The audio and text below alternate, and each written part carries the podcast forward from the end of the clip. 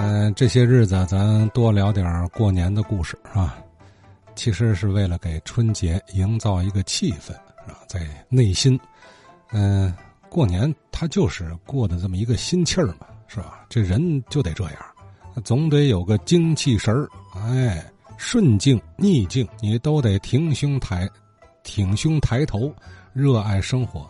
那怎么体现这句话呢？哎，过年了，布置布置啊，对吧？装饰装饰自己的家啊，喜气洋洋，红红火火，这个其实它折射到人的内心呢、啊，也是一种心理暗示。那好运气这就来了啊！怎么布置啊？咱听老先生们给出出主意，是吧？继续随着九十七岁高龄的张国贤张老在老宫南宫北走走看看。宫北大街春节这儿呢，这摆摊儿的地方就多了，就热闹了。还有些个卖嘛的呢，卖年画的，有杨柳青年画，还有脚印年画，像天津市富华印刷局印的那个脚印年画，喜气印的，跟那个杨柳青木板年画那个手工印的不一样。呃，传统的杨柳青年画最有名的就是那个黄大门，还有一个大鲤鱼、大拐子。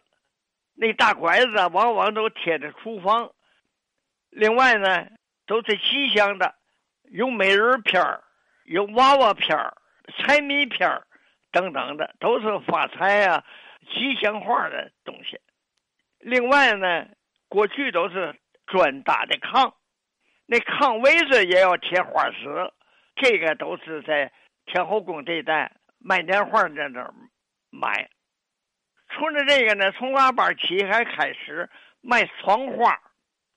二十三灶王爷上天，二十四扫房子，二十五糊窗户，糊上新的高的纸，挺白的。这大年一些白窗户纸不鲜活，所以要贴上点窗花。这窗花都是什么玩意儿呢？拉签儿，红的拉签儿，聚宝盆，福字儿。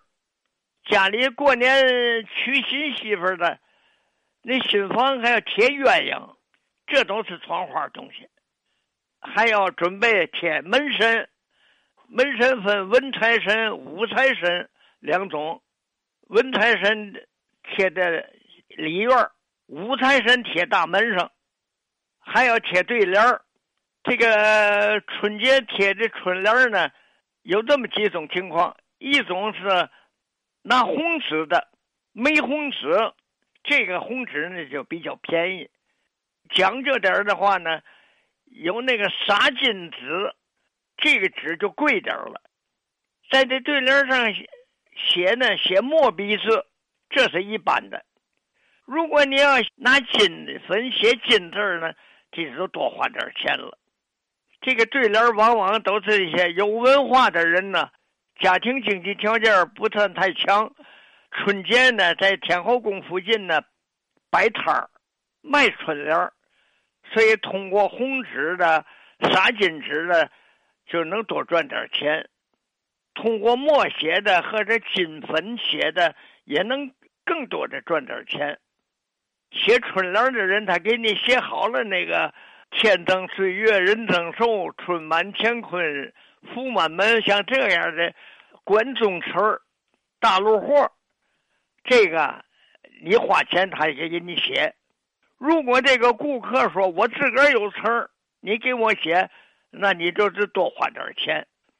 所以写对联也是一个赚钱的行业。此外呢，天后宫还卖花，两种花。一种是人带的花，人带的花是绒花，红绒的，老太太们带的绒花，小媳妇带的绒花。老太太特别讲究，说带绒花法归你家啊。除了人带的这个，还有一个是插在窗户上的花，这个在我小时候有，现在没有了。插在窗户上的这个花是拿金纸、银纸、糊的金元宝，财神做的这小小模型。这小财神呢，就是天官赐福，戴着纱帽，穿着红袍，还拿着一品当朝啊，是天下太平啊，拿着这种呃条幅。